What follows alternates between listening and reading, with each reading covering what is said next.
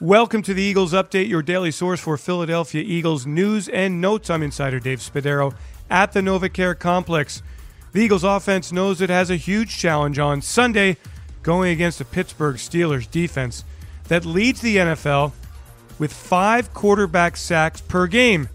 In the Steelers' 3 0 start, Pittsburgh is down opposing quarterbacks 15 times.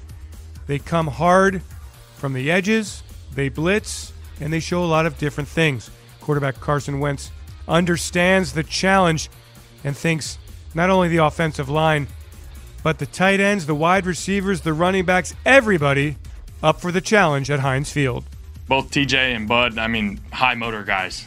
Not just high motor guys, but very talented. You know, they make life difficult on quarterbacks. They do a great job in the run game, and they just make it hard.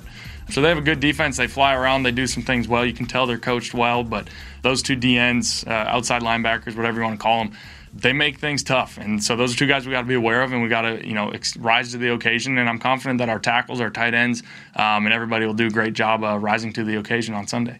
Wentz has been a weapon running the football, accumulating 10 first downs in the last two games. The Eagles 1 0 1 in those games. Does that mean that number 11 will have more designed runs against the Steelers on Sunday? Wentz says that's not necessarily the case.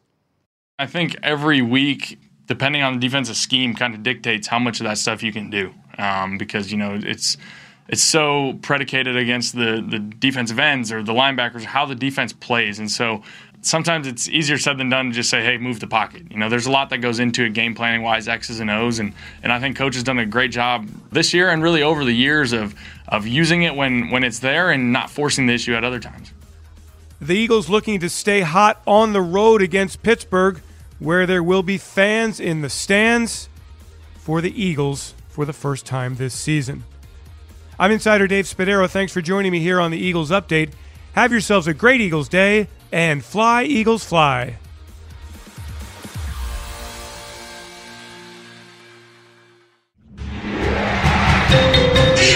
Eagles Entertainment.